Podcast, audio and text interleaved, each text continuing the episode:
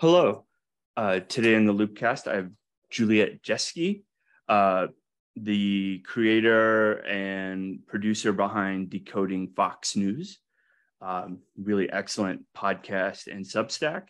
Um, and we we are discussing Fox News.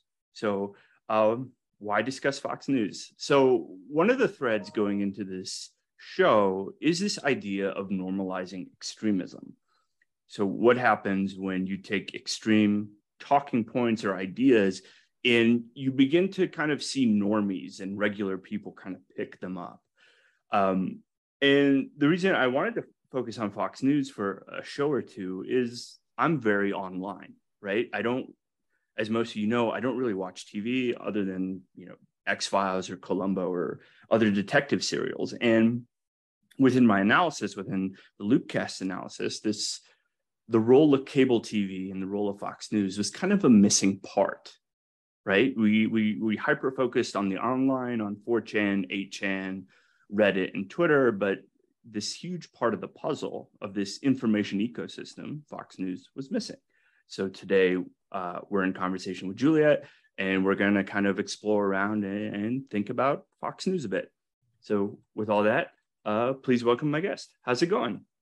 It's good. I'm in Brooklyn. What up? I'm a Gen Xer in Brooklyn. Watch out.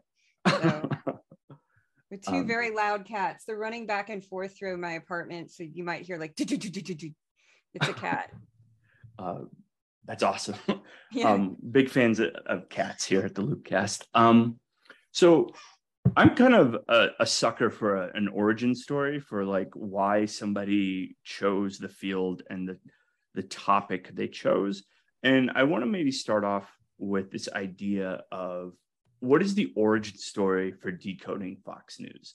It's you, a little involved. Oh. Um, oh, sorry, I didn't want to cut you off. My my apologies. Oh no, no, it, it's fine. I was just going to ask like why focus on Fox News versus like CNN or MSNBC There's or very specific, you. very specific reasons. So what happened was I have to go back six years, but I will try to keep it as brief as possible. So in 2016, I I wasn't a performer anymore in New York, but I had been one. And that is important for the story. And there was a woman who was a performer who I didn't know very well. Some of my friends worked with her. She became radicalized and started going on the Gavin McInnes show on a regular basis to be a guest. And that was concerning for people in New York because, like, what? It was 2016. This was the rise of the alt right. And uh, New York performance is pretty much incredibly LGBTQ and black and brown and white. And, you know, it's not, it's very, very diverse. And so people felt really freaked out by this and they suspected there was a couple of people who were paying for subscriptions for the show and there was a couple of people who were watching it and i worked with video and so they said juliet can you help and just capture this and give us the video because they didn't know how to do it because um, they were literally watching it on their phones and stuff these are performers they're not technical people and i said sure yeah no problem and so i started uh, getting episodes of this person who i won't name because i don't care and she's threatened to sue me and all this nonsense. So um, I started ca- capturing her and really didn't have any interest in her. Was giving the footage to other people, but Gavin McInnes I had extreme interest in because I was like, this man is dangerous. What he's saying is dangerous.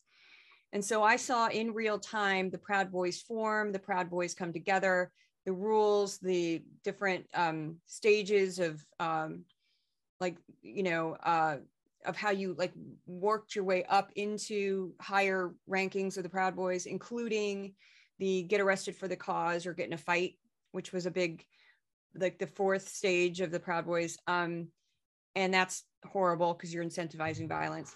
So I started capturing more and more and more and more of him to the point that I would get entire episodes, cut them down, and find uh, chunks of him saying horrible things, mostly inciting violence and I gave some of that to the FBI anonymously, and nothing happened. And I even said, like in my letter, like, I'm sure you're already watching this group, but you know, yada, yada, yada.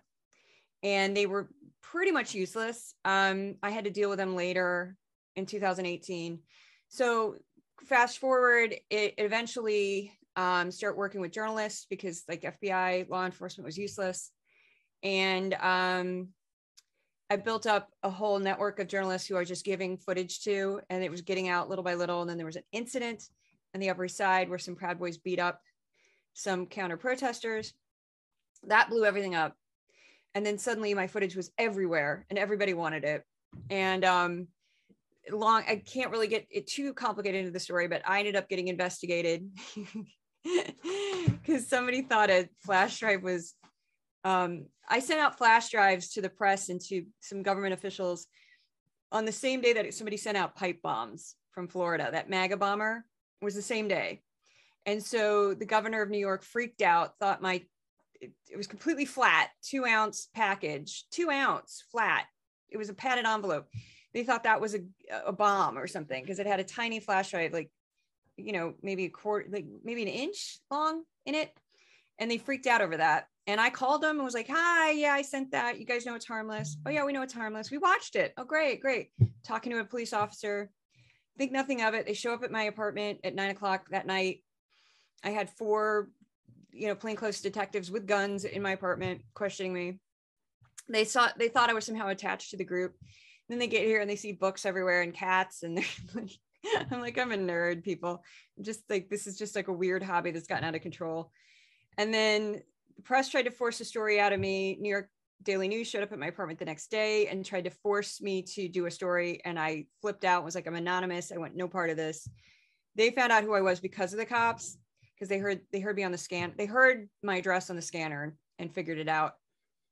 So they showed up and I got rid of them I had a total meltdown. And then that Saturday, um, uh, there was the bomb, the shooting at the synagogue in Pittsburgh. And I had a complete meltdown and was like, that's it. I'm going to change direction of my life. I'll go back to school and figure this out. I, I can't just drop what I'm doing. And um, so I ended up going, committing to go to grad school at that point, and then went to grad school, pandemic hit, all that fun stuff. And then the last uh, six months of grad school, you work on something that's called like a capstone, which is like a thesis. And there was really no place for me in grad school. They didn't know what to do with somebody who did extremism, and they didn't know what to do with somebody who uh, they just didn't. They didn't. They were nice to me, but they just didn't. They don't really have a program for disinformation, misinformation, and extremism. They just don't know what to do. And so I was in the business program of all things, and uh, but you could do whatever you want for your capstone. So for my capstone, I watched Tucker Carlson, uh, Nick Fuentes, and One American News Network. And uh, I compared them. I was looking for overlap over a three month period. So I watched like an hour a day, roughly. It was it was hundreds of hours. Ended up being like I want to say like 450 hours or something total. And then I also watched PBS. Guys, it's Thor. PBS for the same time frame same three month period because PBS was like my control because it's nonpartisan. So it's very like straight down the middle. And so I kind of compared how they covered things. And the biggest difference, and this was just dumb luck, is there happened to be this huge surge in COVID mm-hmm. cases during this time. And I was able to track that, track how the different networks dealt with it, track how often they lied, track how often this was a scary thing how often Nick Fuentes overlapped with Tucker Carlson, which was disturbing because um, he'd openly say it like, oh, Tucker just, you know, and Nick Fuentes, if you don't, I'm sure your listeners know, is a white nationalist um, who shoots a show out, out of his parents' basement. He's a total nut job. Um, but he would say things, and Tucker Carlson would basically say them the next day. I wasn't the only person that noticed this. Um, so I turned in my capstone and Jeff Jarvis, who teaches at my school, but was not my professor. I didn't really know him. I saw him at orientation and that kind of thing. Um, and he knew my background. Like that's kind of how I got into grad school. As I told him this crazy story about the Proud Boys, because I ended up watching all 407 episodes of the Gavin McInnes show, and I have copies of all 407 episodes, and I picked them completely apart. I have like hundreds of clips of damning stuff uh, that Gavin McInnes said on camera. So um, and it's super hyper organized. So um, when I turned in my capstone, and it was I turned all this data, I turned all this media into data, so graphs everywhere and everything like that. um, Jeff Jarvis loved it and said, I want to get you a grant, but will you cover Fox News? and I was like, yes. so I basically designed the same thing I did for my capstone, only it's all Fox. And the reason being is Fox has the most influence, Fox has the largest audience. And Fox is sort of taken as legitimate by many, even though it's not, in my opinion. And that's why he was like, let's go for it. And I know that there's Media Matters and there's plenty of other people that do what I do, but he just wanted like my take on it. And um, he thought it would be kind of cool to just have a singular focus. And so I, I, this week is weird because they were supposed to be a January 6th committee hearing. So my schedule is different. But I normally go Fox and Friends, the five, and then one of the primetime shows, and I rotate the primetime shows. And the reason why I was asked to go after Fox and Friends and the Five is both of those shows are heavily influenced by Fox corporate. Fox corporate does not allow them to just go do whatever they want. Um, I've been told, I mean, from what I've researched about it, and I don't know this like firsthand, but apparently, like Fox and Friends is very strictly controlled by the big big wigs at Fox. They don't just let them talk about whatever they want. Whereas the primetime shows can kind of do what they want, sort of. They're a little bit uh, unfettered. So yeah, it's been it's been a trip, and it's they asked me to do this because they knew I could sit through far right media and not vomit. So or throw my computer out the window. I always joke about that. I'm gonna throw my computer out the window. So that's why Fox. Interesting. So yeah. um crazy long story. Sorry about that, but yeah. No, no, no, it's okay. Um so before we get into the next question, so as I said at the top of the show, I'm not somebody who watches a lot of cable TV. So um if you can help me out. So Fox and Friends is kind of like the morning show. Their morning show. Yeah, and it's it's um it's got a cast of 3. It's 3 hours long. I only watch the first hour because they tend to repeat. Like the first hour will basically be repeated, second hour and repeated third hour. They just break it up by having like guests on, but it's kind of the same news. Um, it's very common in morning shows. They do that. And then the five is I make fun of it all the time. Uh, the Five is such a dumb show. It's the highest rated show on Fox News. It is the most popular show usually. It, the ratings change, but it's solidly incredibly popular. Has a, I want to say three to four million uh, viewership, which is enormous for cable news. It's five people sitting around a table, kind of like The View. One is a liberal. Judge Jeanine is usually a regular um, and she's always humorous because she's nuts. And uh, they just talk about like current events, and they have segments, and um, they they break it up. Like they'll talk about something for seven minutes, and then they move. You have a commercial break, and they come back, and they talk about something for six minutes, a commercial break, that kind of thing.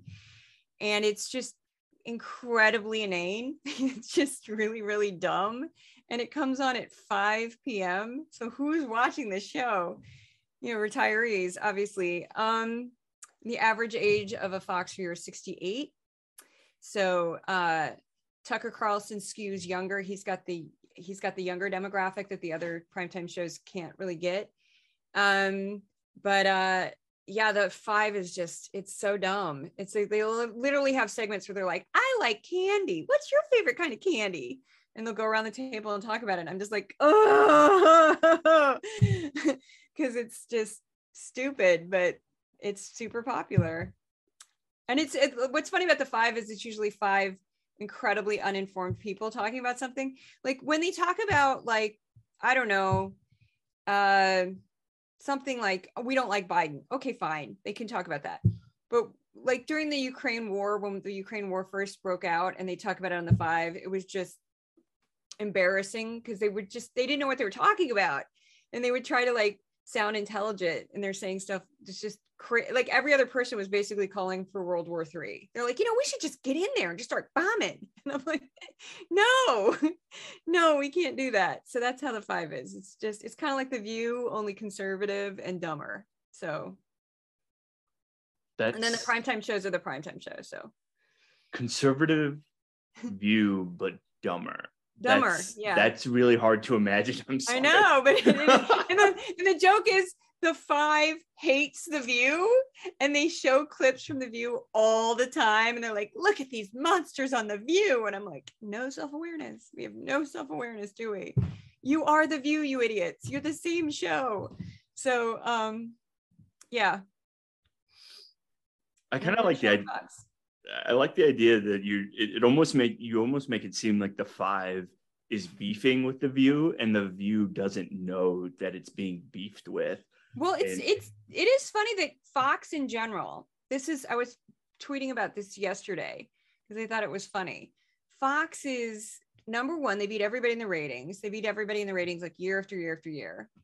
Uh, uh they know they beat everybody because they're like the only like crazy conservative voice on cable television.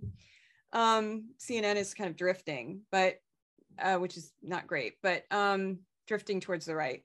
But fox was has always been right right wing.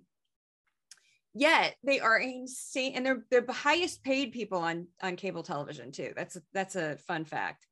Um, because once you go fox you can't really go towards another network. Very few journalists have been able to make that leap. There very few journalists have been able to have a career on fox and then leave and still have a career because what happens is you get you get tarnished with this propaganda kind of sheen and you can't nobody else wants to touch you. Um, Megyn Kelly is probably the best example of just she could not get anything going once she left fox.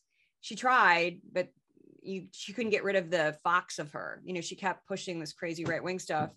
And um yeah uh failed miserably. But um there's so they're they're paid really well but they're crazy crazy insecure. So if anybody comes out with like an article that criticizes them or Brian Stelter had a book that criticized them that's actually a great book. He was the guy on um, cnn um, who just got laid off because cnn again is drifting towards the right um, they get very angry and they get very indignant, like, how dare you? How dare you? And they get like very, very mad.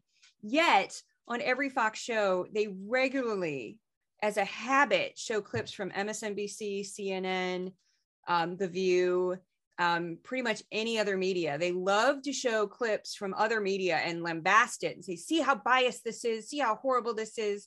Look at this propaganda and yet you can't criticize fox. So they do that all the time which is they just don't seem to get that like they they show clips from other media pretty much every show.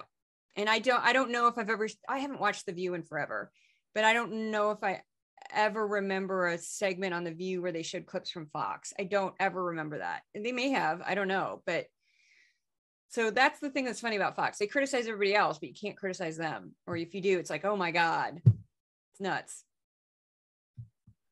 So then, when we think about Fox News, I mean, news is in the, the the name of the company, but at the same time, like this, it almost seems like they're kind of sitting in between news and entertainment or performance. So I, I was wondering if you could kind of analyze Fox from that perspective, not just kind of the conveyor of news and the sort of communicator of news, but sort of how they integrate entertainment and performance in that communication. Um, well, Tucker was sued. Tucker Carlson was sued, and he actually said one of the arguments that was actually said in court was like nobody would take him seriously. That people he claimed that his viewers would just know that his show is more entertainment than it is news. And he actually won the lawsuit partly because of that angle. Um, so that's actually come up. Um, I think the main thing that they do uh, that's different from like regular media or like nonpartisan media is they just blatantly ignore stories. That's a common Fox trick. They just if they don't if it doesn't fit with their worldview, they just don't mention it. Um, so they tend to do a lot of repetition, and that they'll hit the same theme over and over and over and over and over again. And it's a lot of fear and it's a lot of um, panic and paranoia. And they're coming for you. They're coming for you. The end of times, you know, everything's going to collapse. Like once I heard Tucker in one monologue say he was talking about crime and he said the end of civilization like four times in one monologue and that's a bit extreme. You're talking about urban crime and yet you're like and this is going to lead to the end of civilization like always going all the way to that edge of crazy. And so that's what they do. They just they just work up their read their viewers to it's like frenzy and of panic and fear and and persecution complexes. And it's always you know like they're coming for you. They're coming for you viewer viewer. And people they've done studies where people will watch fox all day long they don't turn it off whereas people will watch one show on msnbc or one show on cnn and then they move on fox viewers will keep that thing on all day and so uh, which kind of explains why the ratings are so high because they just like just go from one show to the other um, but it's definitely that's that's the part where I would call it like entertainment is it's just it's all sensational all the time. It's like reading a tabloid sort of. It's never, oh, here's a crime story in uh, New York City. It's always like the end of the world is happening now. You know, it's just heightened, heightened, heightened. One time they used it's the cats. I'm sorry, they're just gonna keep doing this. They're just running back and forth. Odin and Thor. Anyway, those are my cats. So um one time they took a 20 it's like a 30 second clip of a 16 year old in an altercation with an, uh, a police officer. And what had happened was uh kid didn't have an, a weapon or anything. The kid just the cop kid was trying to go through the turnstile. Cop stopped him and the kid massively overreacted. It was all on camera and just started pummeling the cop. And the kid had priors but because it was a child this person was a child they they didn't put him in jail. They they just gave him a court date and of course fox went to town with this and i'm like so you want to put a 16 year old in jail? Like i don't think anybody wants a 16 year old in jail. Um, because he didn't like he didn't have a weapon. He was just being stupid and trying to beat up a cop which was dumb because you're going to get in trouble for that.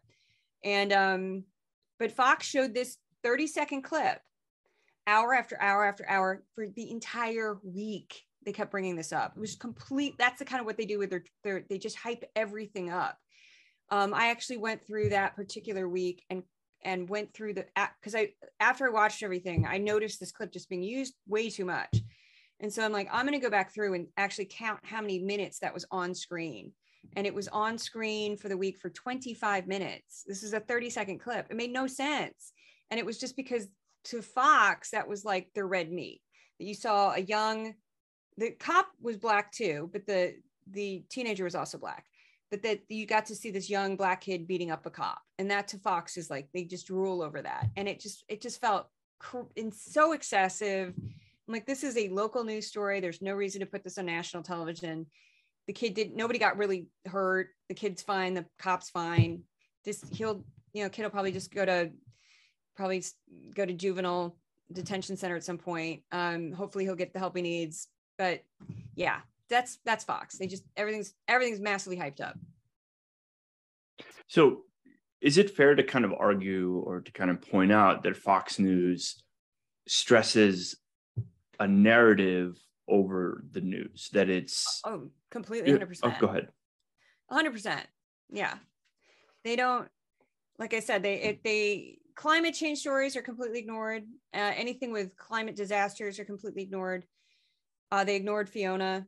Uh, they, I compared them to PBS. PBS featured 11% of their coverage was dedicated to Hurricane Fiona. Fox dedicated 1% to Hurricane Fiona. Yet they have really doubled down on um, Hurricane Ian because it hit Florida. And it was it was a much bigger storm, but still it was like oh, so you just ignore it when brown people get hit by a hurricane. I get it because Puerto Rico, they act like doesn't even exist. Um, they also ignore any story, and this I have a pattern of this. I could go back and show it of when a black person is victimized by law enforcement um, or any sort of trial where a black person is uh, victimized uh, it like Ahmaud Arbery, who was out jogging that case. Uh, so from February, I started this project in mid February. So from mid-February till now, anytime a case like that, or Breonna, Breonna Taylor, like there was an some of the officers in that finally got indicted. Fox didn't report on it. Uh, when the George Floyd uh, cops had various trials, they've had various trials this summer. You know, things would move along with their trials. It wasn't just the one trial um, of Derek Chauvin. They'd had multiple. The other cops also had trials. Uh, Fox ignored all of that. Ahmaud Arbery's, you know, the, the people who murdered him. There were additional federal trials, and PBS reported on it, and Fox completely ignored it. Another one they did that was very telling uh, Brittney Griner, the WNBA player in Russia who's stuck in Russia. That story was completely ignored on Fox, didn't mention it for weeks until they found a way to leverage it against Biden. And then they brought it up. And I thought, you know, this this is not a new story. This has been going on for weeks. They also ignore Israel Palestine, just will not report on anything that happens there either side. They just completely ignore it, um, which is odd. Uh, they just just ignore it. Um, they haven't reported on the Iran protests, which is just I that one just blows my mind that you wouldn't. That's such a great story. Uh, they don't report on it. Um, anything that happens in Africa, they don't report on it. Like it's just they just hit the same same notes over and over and over again. If Biden is crazy and stupid, yet a mastermind, and senile and, and cognitive decline. And um, then it's always that. And it's like everybody's starving in the US, everybody's on the brink of poverty. Everybody's, you know, one step away from financial ruin because of this terrible economy. They hype all that up. And I'm, there are people like that, of course. I'm not saying they're not, but Fox acts like everyone in the country is like on the brink. And um, you know, they just ignore stories about racism. They act like racism doesn't exist. Um, they also push, I've seen a trend where they push stories. I've seen them do this a few times where they'll have a Black person who's uh, successful in their life in some way. And so they'll do a segment, and it's always like, this young man just became a basketball player and then his life was great and he never saw any obstacles in life did he? No i didn't. Racism's never brought up like the fact you know never brought up. It's always just like i just pulled myself up by my bootstraps and i became a success. And they'll push that. Like i've seen that story a few times on fox. So that's what they do. And you know racism sexism um, they openly trash this is another thing they do that's very disturbing. They openly brazenly trash trans people. They do not hold that in at all. They're more dog whistle gay people like the lgbtq community is is kind of subtly dissed but trans people they will just go straight uh, bigoted comments. You know they they imply they're all child molesters which is complete craziness um, that they're coming for your children they're going to warp your children. Everything's a conspiracy. The schools are all crtv crt you know um, the schools are all programming you your kids to hate you and to hate the family. They push cultural marxism that goofy conspiracy theory very very hard. Sometimes they blatantly say the term cultural marxism.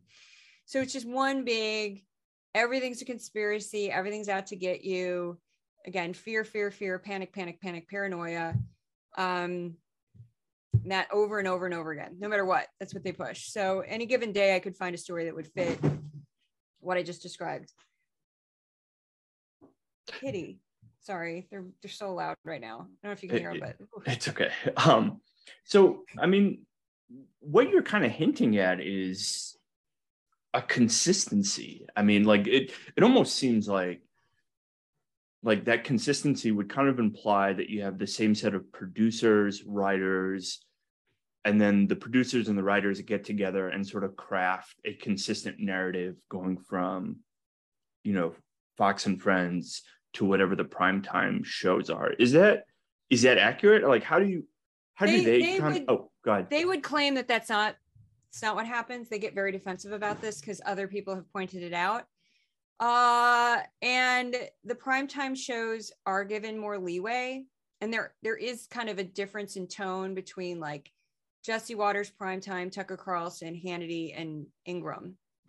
Um, there is like a tonal shift, but they're they're similar. Uh, Tucker Carlson being the craziest. Um, he's the most extreme by far. Um, but like last week is a great example.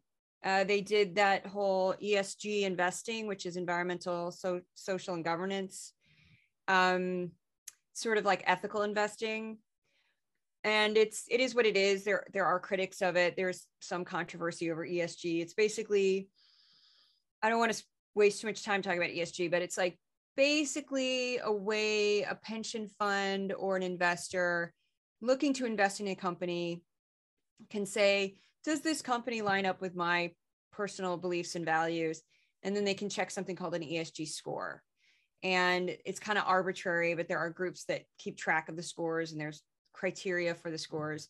Like, do they pollute? Do they make weapons? Do you know, do they have good labor practices? And then you can say, ah, this company has a good ESG score. I'm going to invest my money in this company. Okay. It's totally voluntary. Now you can't control what a pension fund does necessarily if you're a pensioner but an individual investor doesn't have to do anything they don't want to do. If you want to invest all of your money in exxon and you know gun manufacturers you can. No one will stop you. Absolutely no one will stop an individual investor from doing that. So last week i noticed a trend uh, of a lot of these goofy esg stories stories about esg because the un had a, a general assembly meeting and it's sort of related to the un sort of indirectly ESG is. Um, so I saw them do these segments on ESG across every single show. Um, and you could tell that they didn't really want to do them because they were just dumb segments of like ESG is evil and it's bad and it's the globalists coming for you. But it didn't feel like anybody had any passion in these um, segments, and they didn't really. It just they didn't seem to care. Like when you see them do stuff about crime, um, stuff about trans people, you see passion, right? Because they probably the anchors actually feel emotionally invested in it. But with ESG, it felt fake. It felt like it was being they were being told to do segments on it. Um, and you just like I said, you'll see the same clip, like that 20, like 30 second clip of the crime story of this kid beating up a cop. And you would see that same clip on all three shows. Like you're going to tell me you're not coordinating this like or yesterday because of the hurricane there was a clip from the view where somebody on the view said basically desantis complains about the federal government now he's going to come begging for money and yet he's going to deny climate change and i'm paraphrasing i don't actually know exactly what she said it was sunny said that on the view and that same clip was used in show after show after show after show. So don't tell me you're not coordinating. That's ridiculous. Of course you're coordinating. But they would claim that they're not. They, they always get defended. Oh, we're not told what to say. How dare you? Like, I don't believe you. So um, just because, again, I see these similarities all the time and I see repetition all the time and basically the same. Like if you watch one Fox show, you watch the next Fox show, you're going to see a lot of the same stuff. It's just how they do it. And I don't know why their viewers don't get sick of it, but that's what they do. So then these themes and narratives, like this is gonna this is kind of a basic question, but where are they coming from? I mean, you earlier in the in our conversation, you kind of pointed out the uh, the connection between Nick Fuentes and the Tucker Carlson show. So, you know, and I, I'm sure a lot of our listeners have heard of the the kind of the caterpillar or the you know from 4chan to Reddit to Twitter to Fox News, but you know just in your research, you know, you know how do you situate Fox News within the greater right wing information ecosystem? Are they the ones generating the narratives and then they get distributed in the ecosystem, or are they kind of narratives are coming to them and they're just reproducing those narratives for cable TV? I think it's both. I think they're feeding it and they get fed it. I think in the case of Tucker Carlson, I do not have any like proof, but I suspect based on his content that he has at least a couple people on his staff that watch people like Nick Fuentes. And they would deny this, of course, but uh, he just parrots so much of that super far right rhetoric and conspiracy theories more than the other shows and that if there's any sort of conspiracy theory uh, that Tucker, I see Tucker promoting, I can go on my computer, Google it, and I'll find it deeper within the bowels of the far right. And it's usually by the time it gets to Tucker, it's old. It's like a couple weeks old, sometimes just a few days old. But by the time it gets to Tucker, it's it's already been out in the universe a little bit. So in that in that term, they're definitely getting fed the the garbage. But in other terms, they will push things so hard and they are so influential. They're like the biggest monster in that whole scene that when they push something, the, it gets echoed backward into the far right. So it, it's like the, they're both feeding each other. It's this machine. Um, and again, uh, I think Fox is dangerous because it does have this enormous, enormous audience. And somebody like nick fuentes doesn't. And somebody like um 8chan as disturbing as 8chan was um doesn't have as big of a reach. It's it's very fringe. Um but when you get it into the mouthpiece of fox now you've got a problem. And there's some stuff and it's it's a little complicated too because like i have uh Gavin McInnes kept talking about a book by Pat Buchanan called Death of the West. And I bought it because he kept saying how it was like, I got a used copy. I, all my, I have a bunch of far right uh, books and they're all used. That way the author doesn't get my money. But um, I bought a used copy and this book was written over 20 years ago. Pat Buchanan is considered a mainstream conservative, right? he ran for president like he was on cnn all the time. He was considered a mainstream pundit. His book is basically white nationalism. It is uh, incredibly racist. It is paranoid. It is cultural marxism which he talks about at length which is a goofy anti-semitic conspiracy theory. Um, it is promoting white babies and has all this fear mongering about population change and shift and demographic changes and this was considered a completely mainstream book that nobody called him out on over 20 years ago when it was published that, hey, this is straight up, you know, neo Nazism, what you're promoting in this book. But he got away with it. And that's kind of how Fox uh, works, and that they can take a Nick Fuentes concept, put it on Fox, and t- somebody like Tucker can tweak it in such a way that it becomes legitimized. And then it's just, it's just um, completely accepted. Um, one of the things I've seen even super super boring legitimate fox reporters uh, shannon bream I, I, hope i'm getting her name right bream is her last name she's not somebody i cover often so i i hope i'm getting her name right but she is uh one of the more mainstream like normal straight down the middle well not really straight down the middle but like for fox straight down the middle journalists and she uh, parroted the goofy we're they're going to make us eat bugs conspiracy theory that is big on the far right, uh, it, which is this whole concept of like things are going to get so bad, the government's going to encourage the average person to eat bugs. It, it, it what? and they'll claim that like Beyond Meat, which is made out of pea protein, like a plant, they'll claim that that's made out of bugs. It's like, okay, what? So like, and I heard her say that like they're to make us eat bugs, and I'm like, what? And uh, Tucker says, I've heard Tucker say that a bunch of times. So that's just a straight up conspiracy theory from the far right. So I've seen uh, the goofy stuff about Bill Gates buying all the farmland when he really owns less than one third of 1% of the US farmland. That's been pushed on Fox. So yeah, it gets, it gets blurry. Um, but they, they are really problematic because people buy into every single word they say. That's the scary thing. They think it's completely legitimate. So, I mean, is the verb laundering like useful here? Like Fox News is kind of laundering extremist talking points into the mainstream, or how do you? Be, be, like what I find fascinating is that uh, some of the bits of Tucker that I watched prior to this interview were on the Great Replacement theory. Oh yeah, and, he's big on that. And the only the only time that I've ever run into the Great Replacement theory was literally far right thinking and literally eco-fascism and sort of those threads. So so then I'm I'm sort of curious. I mean, do we consider Fox News to be laundering extremist talking points into the mainstream, or is it is there a recognition at Fox that yes, this is extreme, but this is what gets the ratings? Um, well, it's interesting because the Great Replacement is pretty much the Pat Buchanan book, um, The Death of the West, uh, which there's also a book written during the time of the Nazis called The Decline of the West, which is a very famous book that the Nazis loved. Um, and somebody else just came out with a book with basically the same title, some British dude.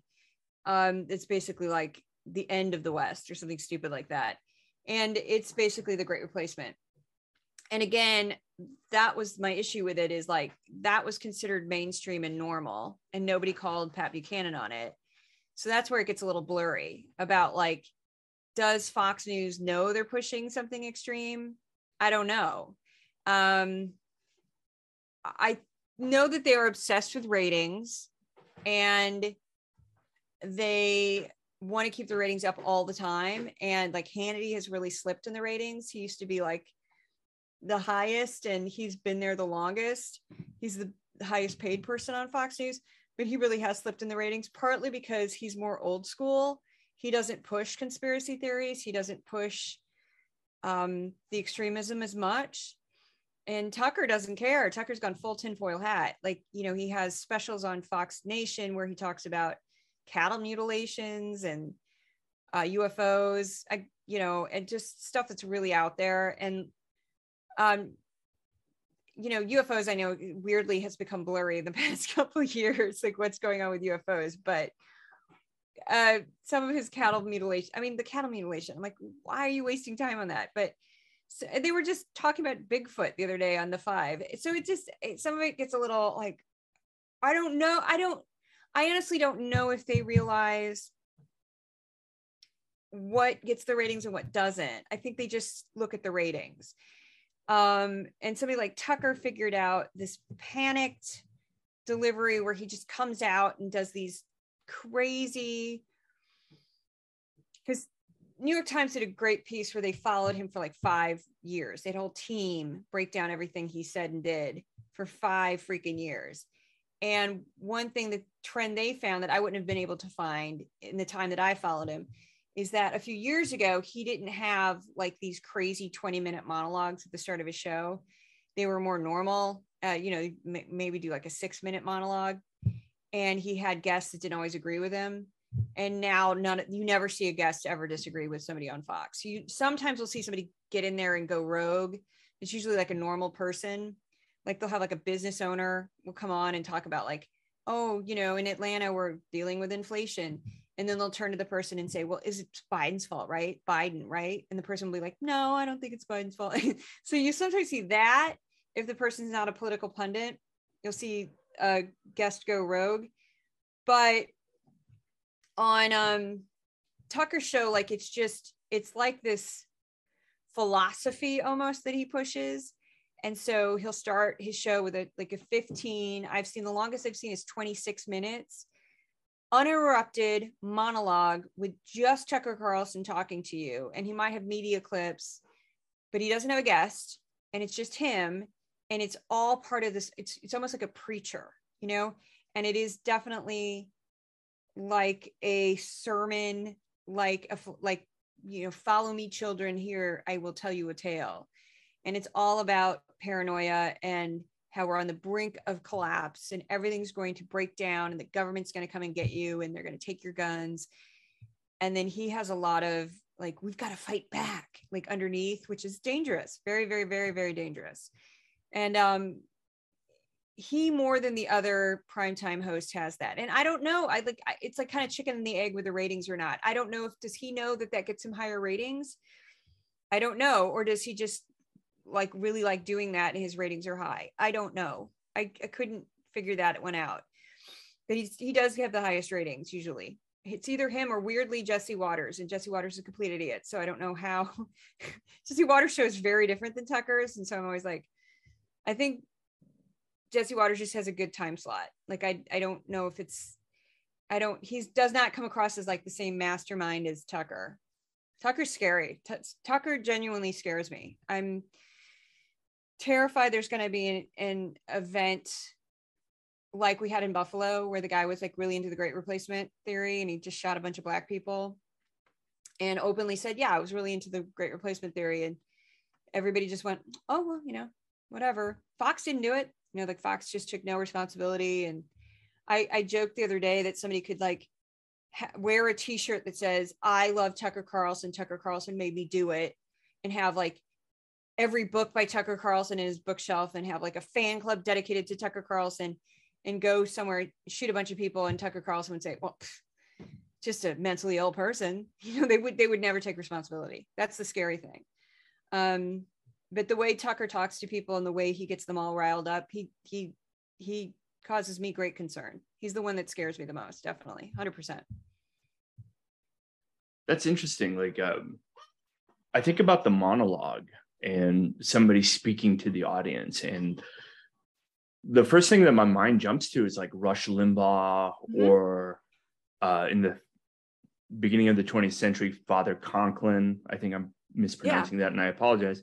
Um, but that's that's crazy. Like that transition from a six minute monologue to a 20 minute monologue where he's I'm assuming he's looking right at the camera. So yeah. I mean, is and he's scary. The other thing that's really scary about Tucker is having to uh because i sometimes will like score his monologues. Um he more than the other the other primetime hosts you can clock him where he'll talk about something for exactly two minutes then one minute then four minutes then one minute then like perfect perfect timing. He's scary. His segments are perfectly timed every time. And most hosts can't do that. And he can do it. And his monologues are the same way and that he writes them in such a way he him and his team i cannot imagine he does this by himself. They're too there's too much going on with his monologues that it's one person doing it. Um but they write them in such a way that it's just like this it's like orchestrated. It's like mechanical almost. And it's they're they're freaky because it's like like fuentes when you watch him he's so sloppy you know because fuentes will be half of i have tracked him and i've watched 107 hours of nick fuentes haha. and half of his content is just him whining, like, Mom, God, I had chicken fingers tonight. I hate chicken fingers. Give me some tendies, Mom. God, I'm so hungry. Like that's half his show is this whiny little brat. Um, and then he goes into his anti-Semitism and his hate and all that crazy stuff. But he's sloppy. Somebody like Tucker's not sloppy. You know, Tucker's shows are like these well orchestrated machines. Um, and yeah, it's kind of like a sermon. It's like a because you he definitely has a consistent philosophy that you don't like. Hannity is like, um, his big push all the time is climate change isn't happening. He calls it the climate alarmist religious cult, and he'll just repeat that phrase over and over and over and over again. And um, Laura Ingraham's obsessed with China. She hates China. Everything's China everything's like China plotting against us. And then uh, Tucker has this bizarre defense mechanism for Russia, where Russia can't do anything wrong and Ukraine's evil and Putin's a good guy. That's just so weird. And then Jesse Watters is just kind of trying to find his way. Um, he doesn't really have a, I don't really see much of a theme yet with him. He just keeps kind of grasping for stuff every week, but yeah tucker it tucker scares me. He reminds tucker reminds me of like um if you watch some of the old school uh, white supremacists when they talk although tucker's a little bit um uh dog whistle. Like he he had a habit and i would catch these and stick it on twitter. He had a habit he stopped doing this but he'll i'm sure he'll do it again where he would make a little aside in the middle of a monologue it would just be a real quick, real quick comment. Like he made one where he said George Floyd just, just toss this out. Oh, he died of a he died of a heart attack. It was from drugs. You know, just toss that out. Or um, uh, one time he said, "Oh, when the U.S. we aligned with Stalin in World War II, like that was a bad thing." You know, it's like, well, who did we align with Stalin against? Oh, that would be Nazis. Like, what what are you saying? Like he just tossed these little things out, like these little pieces of meat to his extremist base. Um, one time I saw him go on this whole George Soros rant with DAs, and then he veered into a discussion of a specific di- a district attorney in Florida in Tampa that had gotten uh, kind of fired by DeSantis. And he said this was very, very coded. It, it takes somebody like a nerd like me who's watching it like a scientist, like somebody who's just looking for a crack to catch this. I don't think most viewers would have caught it. But he said he showed a clip of the local DA reading a Bible quote. And Tucker Carlson goes, That's disgusting. That's disgusting. How dare he read that? And I thought, That's an odd reaction. And I thought, Is this DA an atheist or something? Is he like very anti religion? Like, what is this DA? So I Googled the DA. Oh, DA is Jewish. Interesting that you would find it disgusting that he read a Bible quote. Now, an extremist watching Tucker Carlson show would know immediately that that DA was Jewish and would immediately read the code. Whereas your typical Fox viewer wouldn't catch that. But I did. And I was disgusted. I mean, I remember that week in the podcast, I was just screaming about it. I was like, dude, that, I mean, that's just straight up anti Semitism and you're not even hiding it. You don't care. Um, but again, like probably 90% of the people who watch the show would not catch that. So, because it was, he's careful. It's like under layers of stuff. But when he, he just like got really animated and just, how disgusting that he would read a Bible quote from the Gospels. And the quote was, uh, do unto others as you would do unto yourself. And it was during COVID. And he was, the DA had shut down a, a church that kept having services at the height. It was like April 2020 um, when everybody was dying. And, you know, the DA had shut down the uh, church saying you can't have services right now. And he had said, do unto others. And Tucker took that as like disgusting that a Jewish DA would make this comment. So he didn't say Jewish, but yeah, it didn't take much to figure that out either. So, and and that that's the other scary thing. The extremist, one of the things that you learn when you study extremism that's will make your blood cold is um, if you've done this yourself at all, they will have lists on these these groups about who's Jewish. And they they don't hide it. They'll they'll literally go like here are all the DAs in the United States that are Jewish, and the that's their that's their they'll have their names, they'll have where they work, um, or here are all the uh, Jewish members of Congress. Here are all the Jewish members in the Senate. They do that all the time. I've seen I've seen those lists. Terrifying because I know what they're doing that for. So it's so yeah. Anyway, so it's kind of a long way of, of getting to the point, but yes but there's no acceptance of responsibility or recognition of responsibility. They just, it's just like whatever. Real, yeah, like, and he would, like he said in court when he got sued that one time, he just said, "Oh, I'm I'm just an entertainer. Nobody takes me seriously."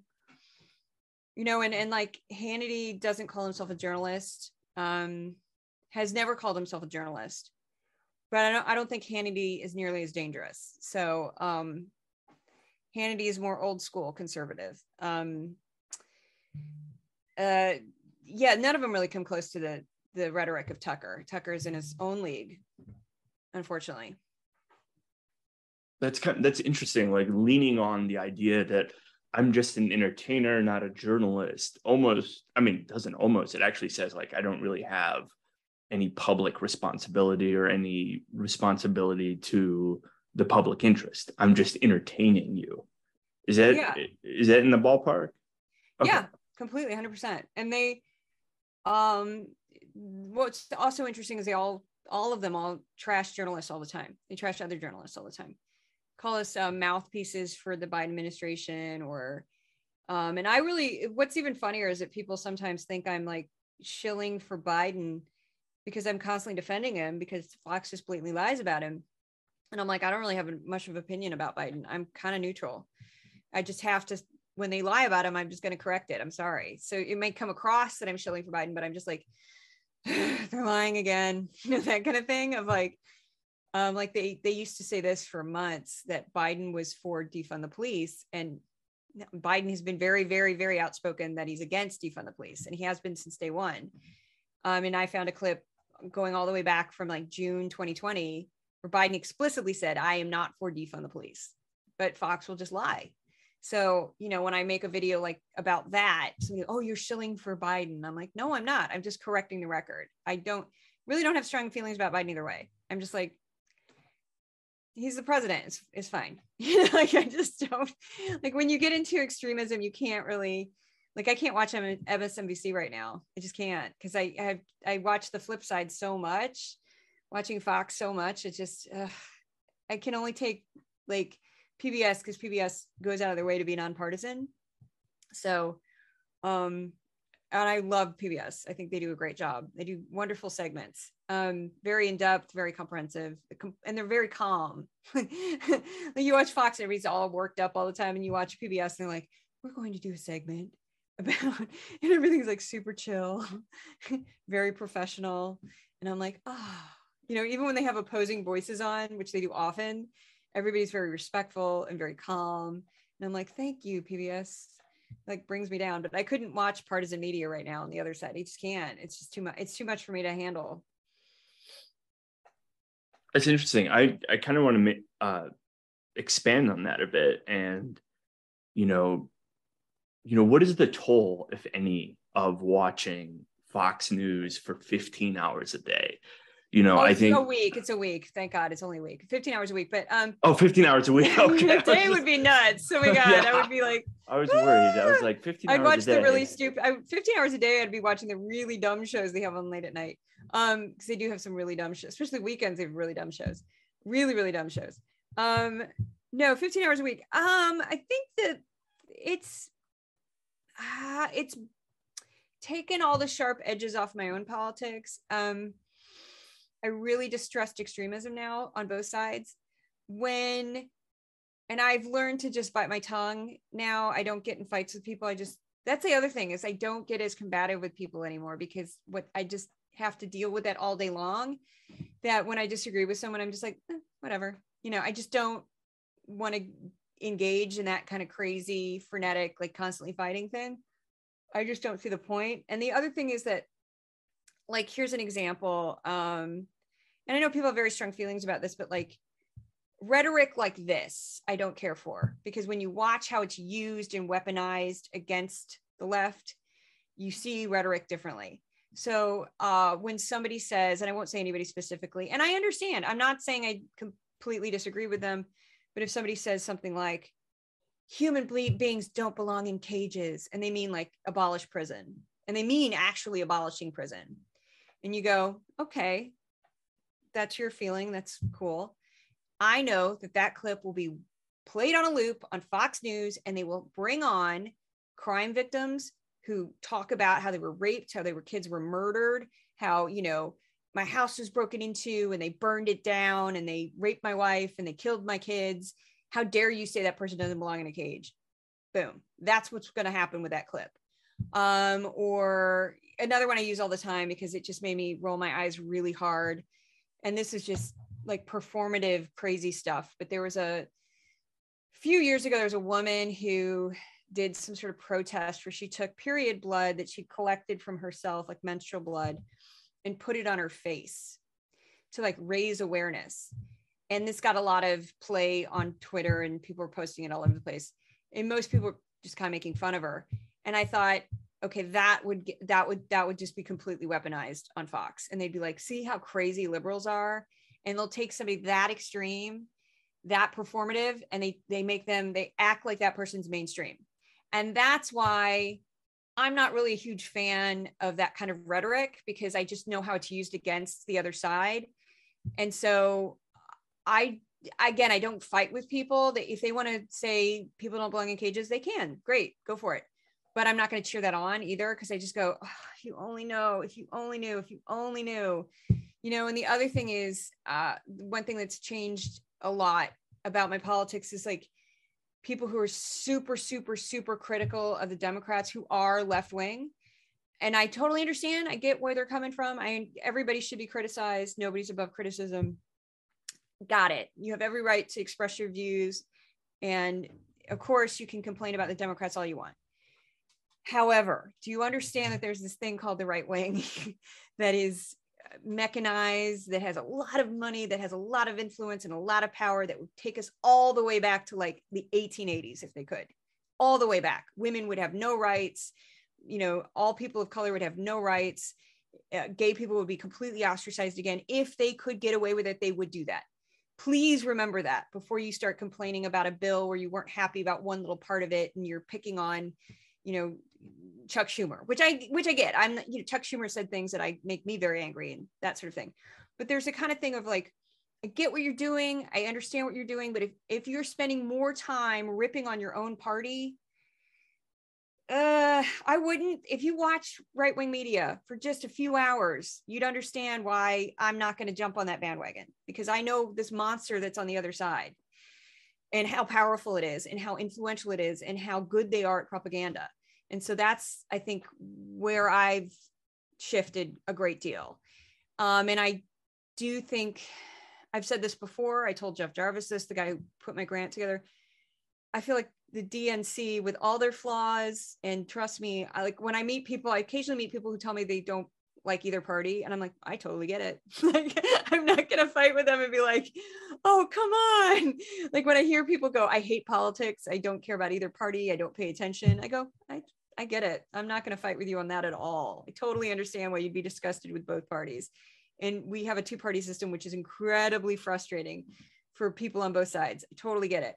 But when i meet somebody who um you know is just uh, you know just I feel like the DNC should have six people on staff minimum that just watch Fox News all day long and take notes. Because if you want to fight back against that monster, you have to know what that monster is doing. You cannot live in darkness. And I think the problem with the left is it becomes an echo chamber and people just kind of stay in their little echo chamber and they just watch partisan media and they they only interact with people they agree with and they it becomes this this kind of weird ecosystem. The right does it too. Both sides do this.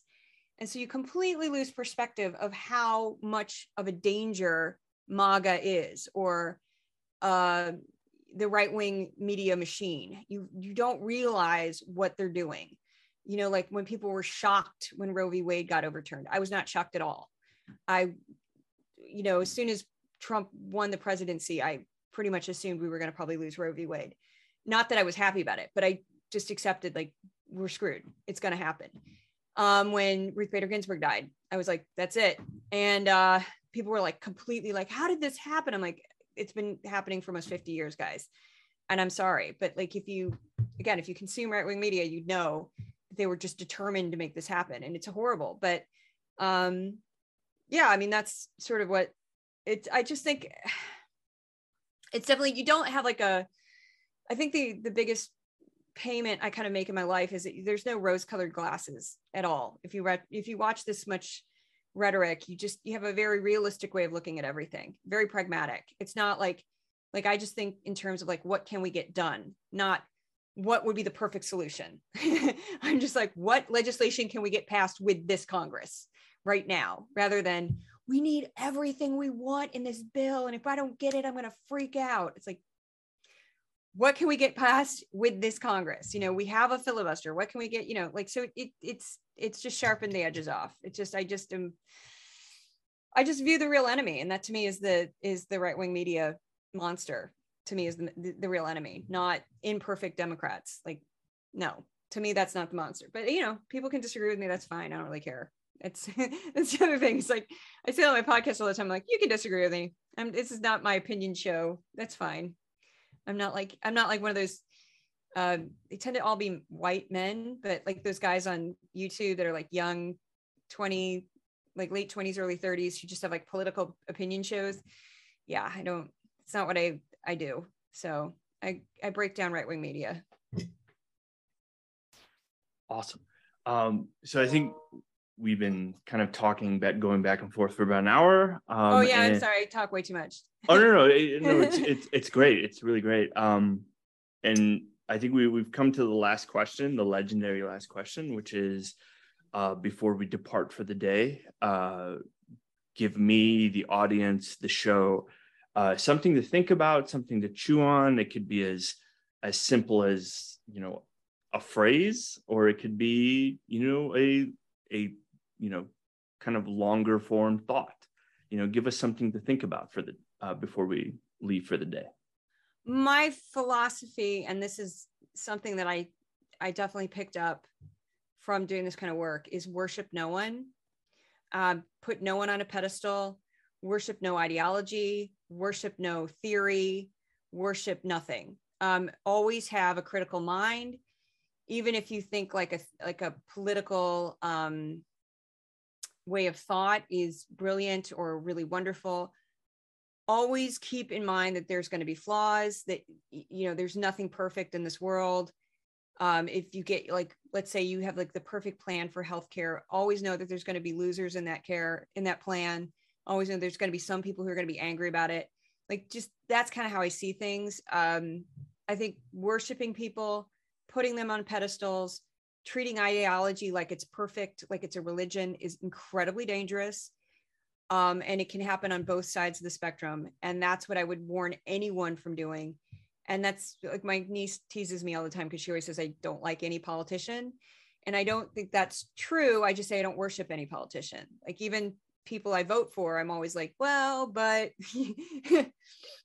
and i'll you know say well i didn't like it when she said that or when he said that or whatever you know this because nobody's perfect. And you i think extremism is when you turn things into perfect when you turn things into gods like maga when you turn people and themes and ideas into like if we do this we'll have a utopia. If we do this we'll have perfection. If we do this all our problems will be solved. That's never true. Never true. And also we always have a pendulum so the more we push one side the more the other side will push back and you have to expect expect the mm. pushback the other thing that you see a lot in the right wing and extremism is this idea that they will crush and vanquish the other side, the other opposing voice, and then the other opposing voice will go away. And of course, that never happens. It's always a, you know, until you get to like a dictatorship, which nobody really wants. I, I don't think most sane people actually want a dictatorship or a theocracy. When you get to that point, then the other side finally gets vanquished. But you know, you have to get to that point. So that's, yeah, worship no one, basically. My long way of saying worship no one. Great parting words. Uh, that was Juliet Jeske, uh, uh, the creator, producer, everything of Decoding Fox News, which will have a link. Uh, thank you for being a guest on the show. Thank you. It's fabulous. I, w- I wish uh, the cats weren't so loud. it's okay.